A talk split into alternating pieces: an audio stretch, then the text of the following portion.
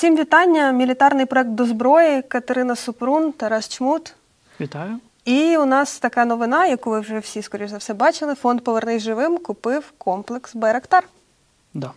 І це прям супер круто і не просто літак, а цілий комплекс. Правильно? Так. Ми про все це зараз будемо говорити і розбиратися в тому, е, як це все спрацювало, як це вийшло. Ну що, погнали? Повернись живим, купили Байрактар. Як ви це зробили? Ну, очевидно, не зайшли в магазин байрактарів, вибрали байрактар, найменшенький собі, взяли його під ручку і пішли. Це складний, дуже складний процес, який ми розпочали в травні. А передісторія була ще в березні-квітні, коли ми подалися на отримання дозволів на товари військового та подвійного призначення. Наявність цих дозволів фонду дозволило б в майбутньому займатися такими проектами. В травні у нас був запит е, від головного управління розвідки на те, щоб, е, на те, щоб забезпечити їх таким комплексом. Тобто, це було з їх, за їх запитом е, і сприянням. Ми вийшли на турків, ну, нас звели з турками, ми розпочали переговори, комплектація, ціна, терміни, хто за що відповідає в цій всій історії. Підписали угоду, здійснили проплату, здійснили поставку, здійснили і фактичну реалізацію, ну, тобто опанування. Пройшов місяць, плюс-мінус, закрили якусь частину документів і, власне, провели публічну презентацію. Ну, ми будемо зараз з кожним Звучить етапом. дуже просто, Ну да, да, але ми з кожним етапом зараз окремо, очевидно, будемо з цим всім е, розбиратися. У нас тут е, звучить питання так, як з'явився статус спецімпортера в Повернись живим, але ти кажеш, що це не такий статус. Ну так, да, це не зовсім так. Е, ну, наша юристка Руслана Величко е, пробила цей шлях, і ми, як юридична особа, благодійна організація Міжнародний благодійний фонд Повернись живим, отримали відповідні дозволи в ДСЕК е, Державної служби експортного контролю, які дозволяють нам завозити товари подвійного і військового призначення. Це ну, звучить як з- типу, як танки, літаки і вертольоти, умовно, але по факту е, прилад нічного бачення третього покоління з ЕОПом третього покоління офіційно закуплений, має ввозитися як виріб подвійного призначення або окремі моделі як військового призначення. Те ж саме стосується прицілів для снайперської зброї, те ж саме стосується тепловізорів, лазерних далекомірів і так далі. І так далі. Е, Якщо ми говоримо про військову продукцію, то це все через ці дозволи. Якщо ми говоримо про мисливську продукцію або контрабандну продукцію, то це інші шляхи. Фонд намагається максимально працювати в межах законодавства і подібні проекти реалізовувати офіційно. Це складний бюрократичний, митний, логістичний шлях. Це довше, це складніше, е, це нервовіше, але ми бачимо, що так, ну, так би мало би бути. Я так я правильно розумію, що, от, наприклад, закупівля дронів Атлас, вона також саме завдяки цій ліцензії. Там інша схема. Угу. Тобто, хто тоді в країні у нас ще може завозити м, такі товари? Спецекспортери, Укрспецекспорт, Укроборонпром, е, там, Укрінмаш, подібні підприємства, скажімо так. Я маю на увазі зараз з юридичних осіб, які займаються благодійною допомогою. Е, В такому форматі, як ми, ніхто станом на зараз, якщо я не помиляюся, але інші волонтерські організації можуть підписувати договір з посередником, який буде це робити. Тобто фішка в тому, що у нас ми раніше теж купували, наприклад, через там Укрспецекспорт. У нас через усе була частина закупівель. Тобто ми платили їм, вони брали якийсь відсоток собі е, за реалізацію і далі щось там завозили. Досвід десь дуже ок, десь такий собі. Власне, тепер ми можемо це робити напряму, без залежності від третіх сторін. Руслана у відео вашому е, презентації сказала, що будете закупати, значить, міномети, бронетехніку, там е, і ще інші товари, і пілотовану авіацію. Ну, це декларація про амбіцію, скажімо так. Е, Ми отримуємо подібні пропозиції, але здеб... Не здебільшого, завжди все опирається в кошти. Угода на Байрактар 16,5 мільйонів доларів. Більше півмільярда гривень, яких ми не збирали публічно, оскільки подібні угоди вимагають і подібні проекти здебільшого вимагають е, приватності до їх реалізації, якщо ви хочете їх реально реалізувати. Е, Наш результат тому свідчення. Ну, от І- зараз якраз про переговори е, з, з Байкар. Тобто, як це виглядає? Ви такі, алло, добрий вечір, ми з України, ми хочемо купити Байрактар. Ну, вчора я мав з ним зум, наприклад. Угу. Тобто це десь так відбувається. Є представники в Україні, є е, представники в наших силових структурах, які постійно ведуть переговори з різними да, виробниками, їздять туди, дивляться продукцію, пропозиції, діляться досвідом, зауваженнями і так далі. Це закритий світ. Якщо ви хочете в нього потрапити, ви маєте відповідати правилам цього світу. І в значній мірі це про тишу і про відсутність якогось хайпу або публічності там, де це зайве. Зазвичай такі історії а, озвучуються, коли вони вже реалізовані або на фінальних стадіях. Тобто ми озвучили про це через місяць, та навіть трохи більше, аніж він був доставлений в Україну фізично. При цьому процес е, комплекс Тобто він фізичний. в місяць вже був в Україні комплекс. Так, він вже більше місяця тут. М. Тобто він не вчора приїхав, не тиждень назад, він більше місяця тут. Е, оплатили ми його там, в травні ще. І оцей весь процес він відбувався от, от декілька місяців. Тобто весь травень, весь червень, е, ну там в, в кінці червня, здається, чи навіть всередині червня він вже був тут. Я правильно розумію, що тобто був запит на конкретний комплекс, на конкретні, е, ну, на конкретну пропозицію, е, який вам надійшов, і ви його в е, переговорах з компанією реалізували. М, Да, можна так сказати. Да. Тобто спілкування українських військових з компаніями деякими відбувається безпосередньо. Да, да, да. Військових або їх представників уповноважених осіб. І якщо місяць комплекс тут перебував, то е, це було якесь обслуговування, навчання. Що це було? Ну, по-перше, документальна частина мала би бути закрита на належному рівні. По-друге, е, особовий склад е, проходить навчання. По-третє, опанування особовим складом цього комплексу. Ну, от ви отримали систему. Вам треба її нормально там, не знаю, перевірити, провести юстірування, там, обслужити, е, ну, ну, просто вчитися з нею працювати. Плюс паралельно вчитися до тих чи інших задач. А, Ти скажеш, що такі пер- перемовини вони потребують тиші, але паралельно в світі, можна так сказати, що в світі да, кілька компаній іде по збору коштів на Байрактар. Ну, Литовці, Перша була в Литві, Литва, Польща, сьогодні Польща, е, Норвегія, Канада. Канада. Так. Більше я не чув. Чотири Ну от сьогодні вже в Польщі сказали, що е, подарують Байрактар. Е, Турки сказали, турки що да, що Польща віддають його. Ну тобто не подарують, а віддають його безкоштовно. А гроші, які зібрані, будуть реалізовані на гуманітарні потреби.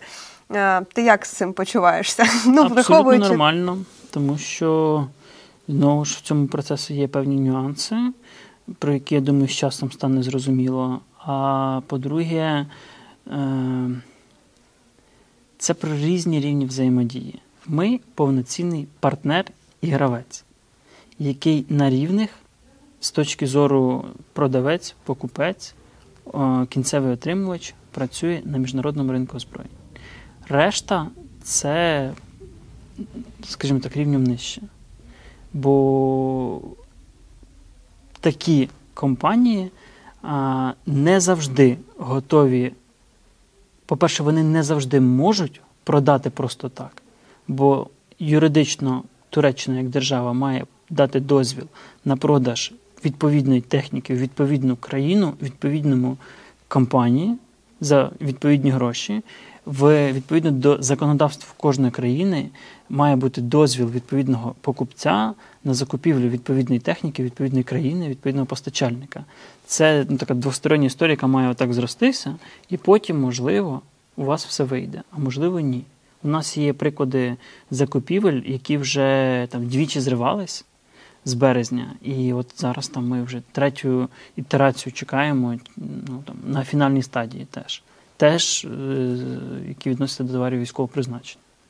З березня ми її ведемо, і вже двічі вона обламувалась. Тобто, подекуди це не так просто. Я знаю компанії, державні компанії, які якісь закупівлі мені пропонували і давали 100% гарантії, що все буде зроблено за там, три тижні. І нічого не відбувалося. Тому це, це складний процес. Людям збоку здається, що це так прийшов, заплатив і взяв. Ну, я ж тому Ти- і питаю, що ви такі, алло, здрасте, нам треба Байрактар. Так, ти маєш е, чим вищий цінник, тим більше питань. Чим е, менш публічна компанія, тим менше довіри до неї і треба більше перевіряти. Подекуди в нас були випадки, коли ми купували одне, приходило інше, і треба було далі вести довгі переговори про компенсацію коштів, про е, повернення майна і е, передачу нам відповідного майна. Це міжнародні компанії. Ну, ви будете судитися з кимсь в Італії, чи ви поїдете з кимсь судитись в Ізраїль? Ну, тобто, це, це складні історії, а вам треба результат тут і зараз. Бо, по-перше, війна йде тут і зараз. По-друге, у вас не так багато часу і не так багато коштів, щоб ними так розкидуватись. Тому детальне вивчення всіх документів, детальне проговорення всіх пунктів, відповідальності, термінів, логістики. Це великий процес, це дуже складний процес, в якому кожна зі сторін відстоює свої інтереси і намагається взяти якомога менше відповідальності, щоб в разі будь-якої нештатної ситуації мати мінімальні ризики. Я правильно розумію, що е, компанії е, Байкар простіше волонтерам подарувати е, Байрактар, літак, да? ніж е, його офіційно продати, тому що ну, це буде специфіка, певна. Так.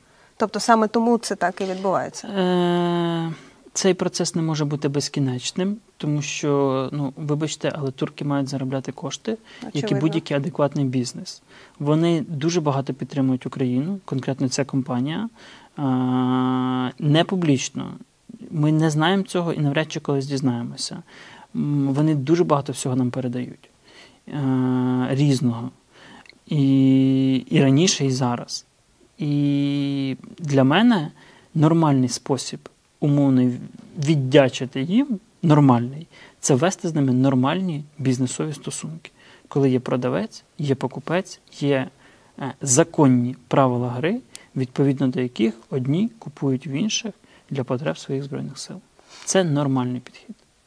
Я Тоді ми можемо говорити про партнерство. Бо інакше Україна буде виглядати в очах інших компаній подібного рівня, як ви їм продайте, потім вони почнуть збирати, ви не зможете їм відмовити, будете мати купу репутаційних проблем і головняка, краще не продавайте їм. Наприклад. Ну, я просто хочу сказати, що ми не критикуємо кампанії зі збору коштів на Абсолютно Байрактар. ні. Це просто різний рівень Перший з них взаємодії. доставлений вже в Україну, литовський. Литовський, так. Це чудова історія, і нам потрібні ці літаки. І, бо літаки в якійсь мірі розхідний матеріал, в якійсь мірі, в залежності від того, як їх застосовувати. Але треба розуміти ще й про імідж України на світових ринках озброєння і серед е, великих корпорацій. Ну, знаєш, там же ж збирають не тільки Україна, а збирає там і Польща, і Норвегія, і тому Канада. числі. Це кожна конкретна країна робить. Ну, тобто, тут Ми не можемо це заборонити, зрозуміло, але при цьому, я сподіваюся, це буде виведено на більш, скажімо так, на більш структурний рівень. Окей, ну це насправді дуже цікаво і важливо для розуміння того, е, як це працює. Ем, Координація між Міністерством оборони е, чи ГУР, ну ти сказав, що це для головного управління розвідки, і по їх запиту було. Е, чому вони саме до вас звернулися, а не через державу, державні компанії закупили? Бо в нас були ресурси і була юридична можливість це реалізувати. Тобто вони шукали спосіб, яким чином реалізувати такий контракт, і е, виявили, що через вас це буде найкращий спосіб. ГУР наші дуже давні партнери е, і, і піддопічні, яким ми допомагаємо ну, там, багато-багато років різним. Е, З 24 числа значно активніше зі зрозумілих причин. І ось ми синергетично знайшли один одного. У нас була юридична можливість і були кошти під це, які ми акумулювали і продовжуємо акумулювати на інші подібні угоди. Е, ось ми синергетично з ними, так би мовити, зійшлись. Е, ну і от і реалізували це в великий спільний проєкт. Тоді виникає питання. У нас е, комплекси Байрактар, які є вже в Україні. Частина в- один в повітряних силах Здається, комплекс два в повітряних силах. комплекса. Так. І Один в військово-морських силах. один військовий. А я думала навпаки, окей. Два в повітряних силах, один в військово-морських силах. Навіщо гуру Байрактар? для, е, для своїх інтересів, ну тобто для своїх задач, своєї специфіки. Це суттєве розширення можливостей роботи цієї структури, е, в тому числі в координації з ВМС і повітряними силами. Але це суттєве посилення і це ну, нечувані можливості е, автономної роботи. Бо якби, наприклад, раніше гуру треба було подібний рівень розвідки або вогневого враження, то їм треба було давати запит на повітряні сили через главкома або на главкома, потім на повітряні сили або на ВМС. І, ну, як показує практика, кожен хоче працювати в своїх інтересах, а не в чужих. Бо це його техніка, другої не буде, є ризики втрати і так далі. І, так далі. і хочеш давати результат, май своє. Е, В попередньому подкасті на мілітарному, коли ви з Сашком розбирали в принципі комплекс Байрактар, ви говорили про те, що його застосування ефективне у, у групі у, розвідувально-ударній групі, да, яка існує на рівні бригади, і це було б суперзручно, якби так було. А, правильно я розумію, що таким чином ГУР отримує якби свій роз, своє розвід, е, свій е, ударно-розвідувальний такий окремий підрозділ. Ну, в ГУРа й до того були безпілотники е, на ну, різного рівня, в різних частинах е, для виконання різних задач. У ГУРа, напевно, є все своє, е, просто під свою специфіку. Відповідно, тепер у них буде і от, там, комплекс рівня вище. Вони отримують комплекс, тобто центр керування, Наземна станція, три літаки. три літальних апарати, весь необхідний наземний комплект е, там, для технічного обслуговування е, і експлуатації, е, декілька десятків боєприпасів, е, запасні частини, комплектуючі приналежності. В оцю е, вартість контракту 16 е, плюс мільйонів доларів. Що входить? Комплекс чи там і обслуговування, навчання? Ні, мова йде про комплекс. От те, що я перелічив, але це там 15 чи 20 сторінок, де детально описано, що входить туди. Тобто це такий паспорт, е, де весь перелік комплексу, що туди входить. Це А- погоджувалося на етапі переговорів. Все з цього має якусь вартість, якусь частину з цього турки подарували в рамках цієї угоди, тобто передали безкоштовно. Бонус. Так, бонус. І цей бонус залежить від, від якості партнера, від того, як ви ведете переговори, від лояльності, від там, вашої репутації, в тому числі. Тобто, це е, ну, от, от воно так працює. Не тільки тут, з іншими закупівлями теж.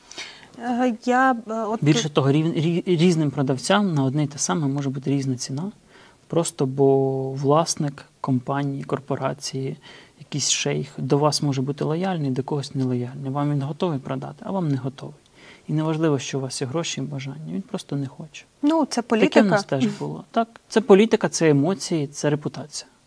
Е, Хто буде ну, от персонал, який буде е, обслуговувати Байрактар і використовувати люди, які будуть в центрі керування перебувати е, для використання комплексів Байрактар ж проходили специфічне навчання. Це люди, якісь, які перейдуть в ГУР тепер, чи в ГУРі є свої фахівці? Я цього не знаю, і я не певен, що маю це знати. Угу. Ні, ну просто цікаво, е, наскільки у нас розгалужена система навчання фахівців, да? тому що військово-морські сили, повітряні сили, а ще хто і як доступ до цього навчання отримати. Е, Я не певен, що ця інформація має розголошуватися, і я не певен, що я до кінця її знаю, і не певен, що мають цікавитися нею. Тобто, все ж таки є речі, які мають бути непублічними, і люди, хто де. Тобто, ми не знаємо, наприклад, де він є фізично. Е, Ми не знаємо, які завдання він буде виконувати. Ми не знаємо е, ну, дуже багато всього. Ми, я бачу його, я ну, бачив його, так, Ну, так да, думаю, на його. видно, да, да. Да, тобто я бачив, там, що в нього входить, я бачив там багато всього. Але при цьому я намагаюся не задавати лишніх запитань, щоб не отримувати зайвих відповідей. Е, окей, це без питань, просто щоб зняти там ці питання. Е, питання наступне. Питання, питання, питання. Одні питання. Е, цей комплекс, е, який ви купили, він відрізняється від тих, які вже є в Україні, тому що е, ну це ж відома інформація, що його постійно удосконалюють, і навіть ну враховуючи там е, його використання, його допилюють. Це правда. якийсь модерн, ну, більш-менш но- но- новий чи такий самий. Це ком, е, ну, літаки цього року випуску. Це нові літаки, умовно там ну, не ТБ-3, але там останні версії ТБ-2. Без е, системи супутникового зв'язку, але ну, з усім решта як, як треба. В цьому новому комплексі і в його складі є якісь штуки, яких ми раніше не отримували, наприклад. Я цього не знаю. Угу. Ну, тобто, тут е, ви просто купили повну структуру і вже там нею. Ну, як і будь-який виріб, він вдосконалюється в процесі експлуатації. Цей літак, напевно, відрізняється від літака минулого року або позаминулого року і, і попереднього року. Це літак, от модель цього року. От вона така, яка є. Ну, я маю на увазі там інші якісь речі, наприклад, там система виявлення свій чужий, там ці Е, всі ну, речі. свій чужий є в цьому комплексі. А в попередніх? Я не бачив комплектацію попереднього. А, ну Я тут ти знаю деталі знаєш, так. Ту, яку купували ми, бо вона входить до, до тої стопки паперів, які йдуть в угоді. Ну, тобто тут ти знаєш деталі, а там ти їх не знаєш. Я Так, просто так. уточнюю да, для Ну, я знаю ці деталі, бо, бо, бо це наша закупівля. Відповідно, це все проговорювалося. Ми показували там фахівцям, які в нас експлуатують байрактари, і щоб вони дали оцінку, чи тут все є, чи тут чогось немає, чи є зайве, і так далі. так далі, так далі. Тобто це теж великий процес. Ви щось можете запросити, а вам скажуть, що цього немає зараз, там, або альтернативу запропонувати, або там за додаткову доплату. Е, Ми будемо в майбутньому не допилювати, а посилювати потенціал цього комплексу за рахунок додаткових, я сподіваюся, закупівель. І там, ну, йому, скажімо так, цей конструктор є куди нарощувати. Ну, от, наприклад, якщо ви закупили три літаки, а в комплекс може входити шість, Ну, ви не можете одночасно літати шістьма літаками. Ви маєте, ну ви ж літаєте одним. Ну я маю на увазі, що можливо і в цей е, в цю- Додаткові літаки, Да, можливо, додаткові так, літаки. враховуючи те, що ці літаки рано чи пізно будуть знищені, ймовірно. Е, тому що така, це такий життєвий цикл Байрактару і не тільки його. як Тому метелик, знаєш, народився, полетів, полетів кудись в Брянськ, щось зробив. щось зробив і не вернувся. Така його доля. Ну, буває, да, да, буває. Е, а ти маєш на увазі розширю... конструктор, який буде розширюватися, це там додаткове озброєння якесь, ну тобто у вас вже є. Всьому свій час, так. У нас Окей. є вже бачення, що це має бути. Ну, знову ж бачення озвучене військовими, які експлуатують його. Е, відповідно, будемо далі дивитися і думати, що з цим робити. Ти сказав, що наші фахівці, які експлуатують Байрактар, подивилися ну, на закупівлю, сказали ок. Ну, звичайно, ну, в смислі, плюс один комплекс в країну. Ну ви що?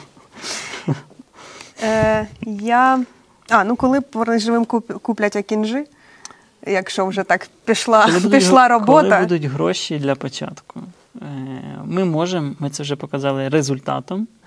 Е, Скоро ми покажемо, ну, скажімо так, у нас є багато різних ідей. Е, Це цікаво. Ну, блін, подивіться, як гарно. Гарна штука, гарна. Е, Я думаю, повітряні сили з радістю б оцінили і от, от всі переваги можливі. Е, А Кримський міст міг би і, напрягтись, або Севастополь в першу чергу. В першу чергу Севастополь, я думаю. Е, Тому питання грошей. От Акінджи конкретно питання грошей в першу чергу. Підтримуйте фонд Повернись живим, щоб питання грошей не стояло. Можна було обирати, що закуповувати. Правильно? Да? Ем, Особливо з крилатими ракетами Сум з дальністю до 300 кілометрів. яке, яке важливе уточнення. Чи буде в Україні завод Байрактар? Тому що ну, угода відповідна є. Вона була підписана напередодні, до речі, повномасштабного вторгнення. Да, цього року ми мали розгорнути виробництво в Україні, пр- презентувати завод. Я не знаю, як буде зараз, враховуючи постійні щоденні ракетні удари Росії і загрозу там знову з Білорусі, е, знову там з півночі і так далі. і так далі. Я не знаю, але, скажімо так, е, скажімо так, поки що ми працюємо турецькими бортами. Байрактар в цій війні себе показав, як на мене, чудово. Прям, ну, можливо, навіть відмінно. І як і точки, як і піони, як і смерчі, вільха. Це наша головна стратегічна зброя виявилася. І вони, ну, на мою думку, і на мою якусь оцінку цього періоду війни, вони себе повністю виправдали. Вчора така з'явилася заява. Бачу, одразу зрозуміла, в який день ми пишемо програму. Вчора з'явилася така заява, що Путін звертався до Ердогана з проханням побудувати е, значить, завод в Росії. Там не зрозуміла її уточнення, там наскільки вона серйозна. ця Ну, заява. ці розмови велися ще рік назад. Наприклад, що Росія озвучувала інтерес в локалізації в себе байрактарів, але я не думаю, що Туреччина на це піде. Ринок цивілізованих країн значно перспективніший, аніж ринок е, світового ізгоя Терориста. терориста. Так, бач, ми в один голос сказали терориста. Ти сказав, що Байрактар себе проявив чудово у війні. Якщо дивитися попередній подкаст, я знову посилаюся туди, е, то ви говорили про те, що ну це в першу чергу розвідувальний комплекс. Ну а вже там застосування зброї це вже наступна ймовірна е, дія. Е, От коли ти говориш, що проявив себе, це ти що маєш на увазі? Давай трошки деталізуємо Байрактар у війні. Е, Вони працюють з першого дня, вони вийшли з-під удару е, 24-го е, і зразу вступили в бій, почали наносити вогневе враження. Ну, по-перше, розвідка, цілевказання, скупчення противника, видача цілевказання на точки, на піони, на смерчі, на урагани. Своїми засобами почали вибивати пріоритетні цілі. Це були системи ППО, це були е, паливозаправники, це були станції РЕБ-РЕР, це були ну, командні пункти або командні машини. Е, втрати були, втрат доволі багато, точної цифри я не озвучу, бо я насправді сам уже заплутався в них, бо ми постійно щось втрачаємо, постійно щось отримуємо, і це якийсь такий процес, ну, воно постійно рухається. Але втрати є, і ну, це нормально, бо це війна. А, Завдяки їх роботі ми змогли доволі суттєво деморалізувати противника. Ті кадри, де стоїть пускова там, бука, і в нього спокійненько прилітає БР, ну, ракета БР, ну не ракета, бомба. Ну, але Байрактара. відео з Байрактара зняте, да. Да, там, де стоять купа паливозаправників і починають по черзі їх вибивати, там, де е, Сєрна, десантний катер на Зміїном, там, де е, Раптори і БК-16-18 біля Зміїного. Тобто це все в тій чи іншій мірі робота байрактарів. Плюс вони працюють з іншими системами. Е, якщо тактично їх вірно застосовувати, то, то це суттєве, суттєве розширення можливостей. Та вони збиваються ПВО, але це можна компенсувати правильною тактикою і навченістю особового складу, щоб борти були цілі. Яка роль Байрактару, якщо ти можеш розказати, в потопленні крейсера Москва? Ми вже забули про це. Я би не хотів коментувати цю історію поки що. Я думаю, можливо, колись там ближче до перемоги буде якась більш детальніша інформація, яку можна буде публічно озвучити. Я тоді уточню, тобто, якщо прав... ну, е, от по застосуванню Байрактару, то виходить, що його основна. Основне його завдання це підсвітити ціль конкретно, по якій буде працювати вже Ну, арта. Виявити її, навести вогневий засіб враження. Причому це можна робити за 30 кілометрів, наприклад. Коригування з відстані свого вогню і, власне, безпосередньо нанесення ударів. Ну що, що засобами. першочергове для Байрактару? Розвідка чи все-таки нанесення, ну самостійне нанесення ураження? Мені здається, 70 на 30 розвідка нанесення ураження.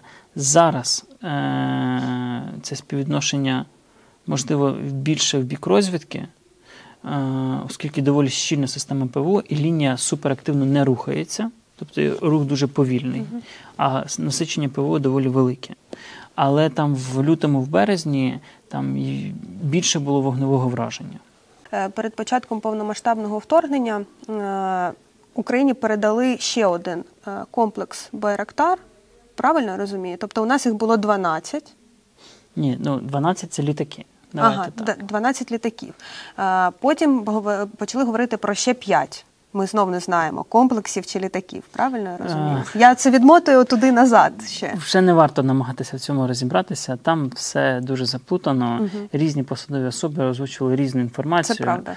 І хтось кожен рахував по-різному, і вже не варто на ці цифри опиратися і якось намагатися в тому розібратися, бо це на рівні здогадок.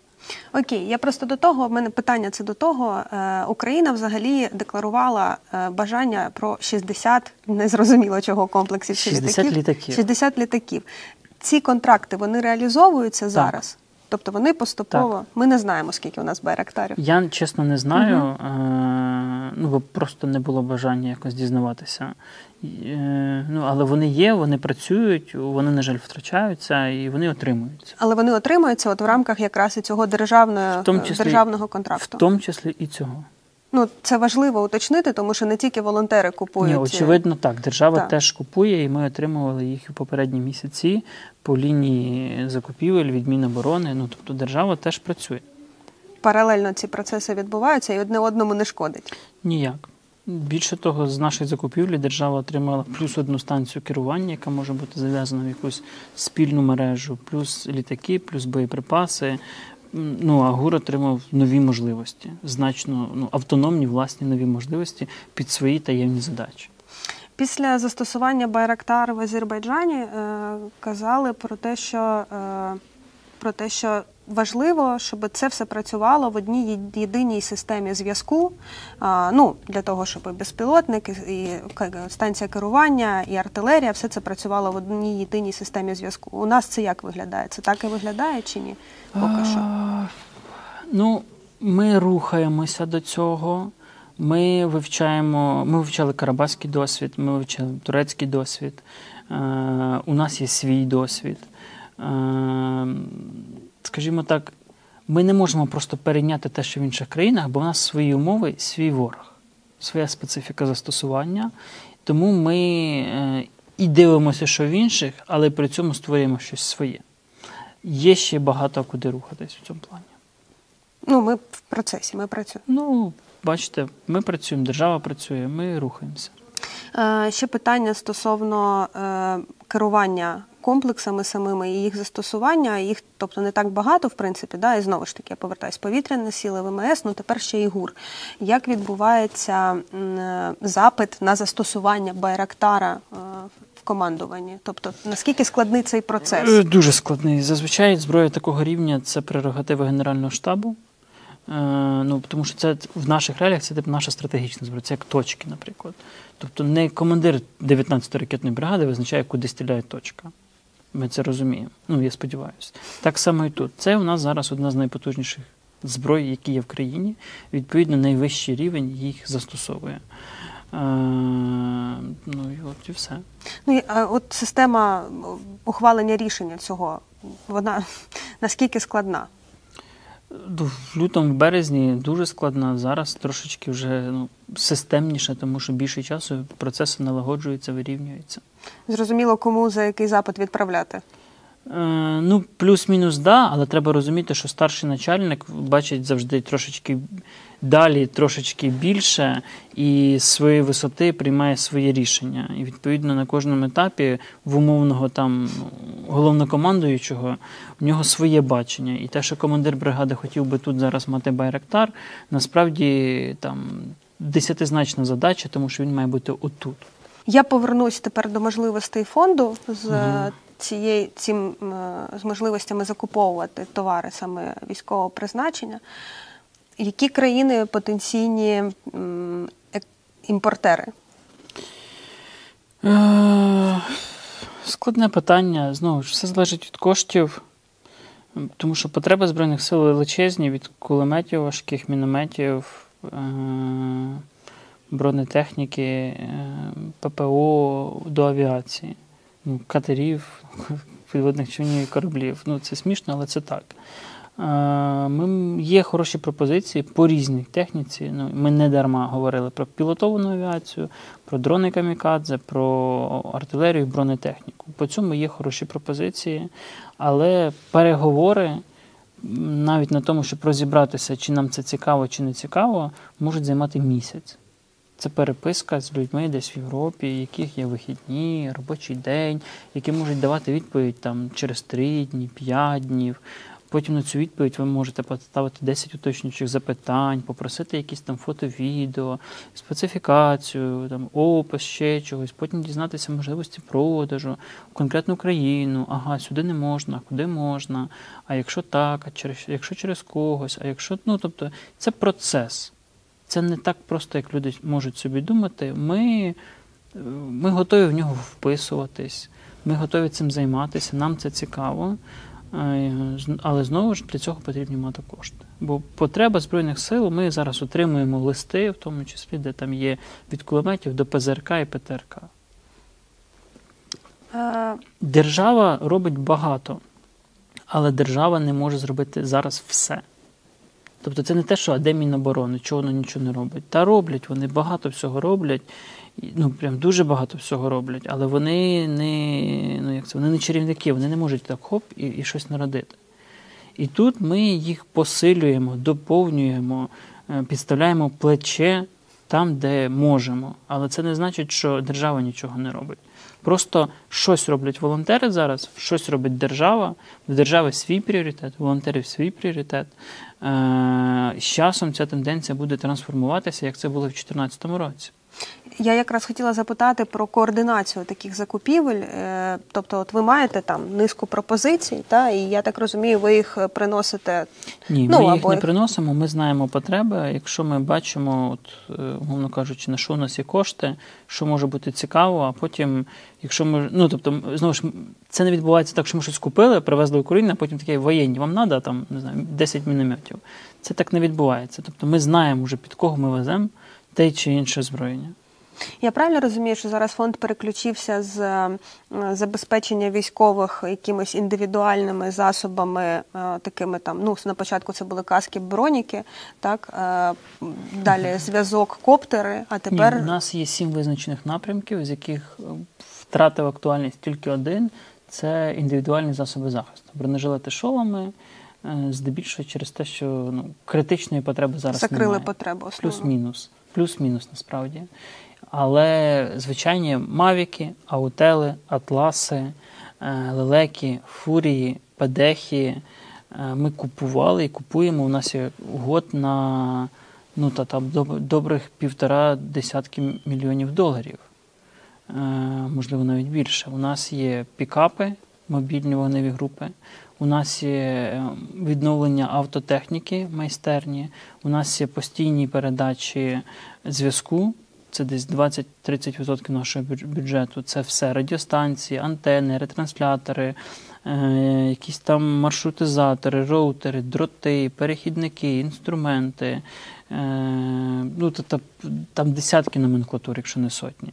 У нас є планшети, у нас є тепловізори, нічники, теплоприціли, лазерні далекоміри. Е, у нас є все, що стосується снайпінгу, якісь сошки, рівні, е, чохли, глушники, кріплення, там, перехідники, тепловізійні насадки, приціли оптичні, е, ложе. Ну, тобто все, що стосується снайпінгу, все, що стосується органів військового управління, пунктів розвідки, управління монітори, комп'ютери, сервери, е, штабне обладнання, там, від принтерів до якихось 3D-принтерів, величезних принтерів там, формату, я не знаю, А, якийсь там 1-0 величезний. Ну ясно. Для карт, там Мгм. ще якось документація. Тобто це все відбувається щоденно. Ми про це пишемо в Твіттері, окремі проекти ми підсвітлюємо е, окремими постами. І от там сьогодні ми передали Герою України колишньому комбригу 58-ї бригади 305 радіостанцій. Це 4 там, з чим-то мільйона гривень. Це всього ж 305 цифрових моторов. Так, хоп, 4, понад 4 мільйони гривень пішло. Е, Я от якраз хотіла запитати, от така угода, як е, у вас вийшла з Байрактаром, наскільки вона вам спростить подальші перемовини? Ну тому що коли ти вже маєш конкретний результат, то тоді зазвичай простіше перемовини ці вести з іншими компаніями, наприклад, чи це так? Звичайно, коли в тебе є конкретні приклади реалізованих угод, тобто ти не просто говориш, що ти щось можеш, а в тебе вже є, так би мовити, портфоліо, то значно до тебе вже більше приходять. Як тільки е, ми дали публічну інформацію, що ми можемо возити офіційно, до нас пішло купа організацій, купа посередників, контор і так далі з, ну, там, з, з усього світу. Це одна історія. Друга історія, що тільки ми почали показувати конкретні приклади реалізації, ну і, і- і більша кількість силовиків почала звертатися, і більша кількість пропозицій почала з'являтися. І це вже означає, що є конкуренція. Можна обирати найкращу пропозицію, можна торгуватися. І головне, що ви, на відміну від багатьох, ви підтверджуєте це результатом. Причому результатом по правилах гри цього ринку. Не було такого ще, ну якщо ви ж вже у вас реалізована угода ця була, да, і ви там е, могли вже нею похвалитися. Ну тобто, хоча б вона була в процесі, що а сказали, а ну ви там з турками працюєте, от і працюєте. Все, до побачення. Ні, ні, це так не працює. Всі з усіма працюють на цьому. Ну, Всі з усіма працюють на, на ринку озброєння. да. Ну окей, мені здається, що ми так е, розклали все це. Я знаєш, бачила одну історію. Дівчинка е, маленька, в неї загинув тато військовий, і вона е, збирає кошти в інстаграм. Там вона робить прикраси, продає їх і збирає кошти на тепловізори або там на ну і на якісь такі товари, які можуть купити волонтери. Але в неї є мрія купити Джевелін. Ну, от Джавелін складно купити, бо він має бути на ринку десь. А їх немає на ринку. Ну, тобто, виробникам можна спробувати, якщо вони в нього є. Але це може бути десь виробництво. Тобто, по деякій продукції, там, да, ми можемо вам продати, е, перше відвантаження буде через 8 місяців. І ми такі, «Пф, та в нас там може вже, ми не знаю, Крим візьмемо через 8 місяців і все закінчиться. Умовно кажучи, ми такі, та ні, нам не підходить. А, а так, щоб тут і зараз. Такі, тут і зараз немає, ждіть 8 місяців. Ну, якщо раптом вам десь джевеліни трапляться, то ви дівчинці поможіть. Будемо мати на увазі. Ну що, до зброї? Дякую. Дякую вам, підписуйтесь на канал, Ставте підтримуйте вподобайки. фонд Повернись живим, Так. щоб ми купили ще багато всього потрібного нашій армії, бо потреби, на жаль, у цій війні величезні. Ну, це і війна, така, якої ще не було. Багато десятиліть, так. Пока.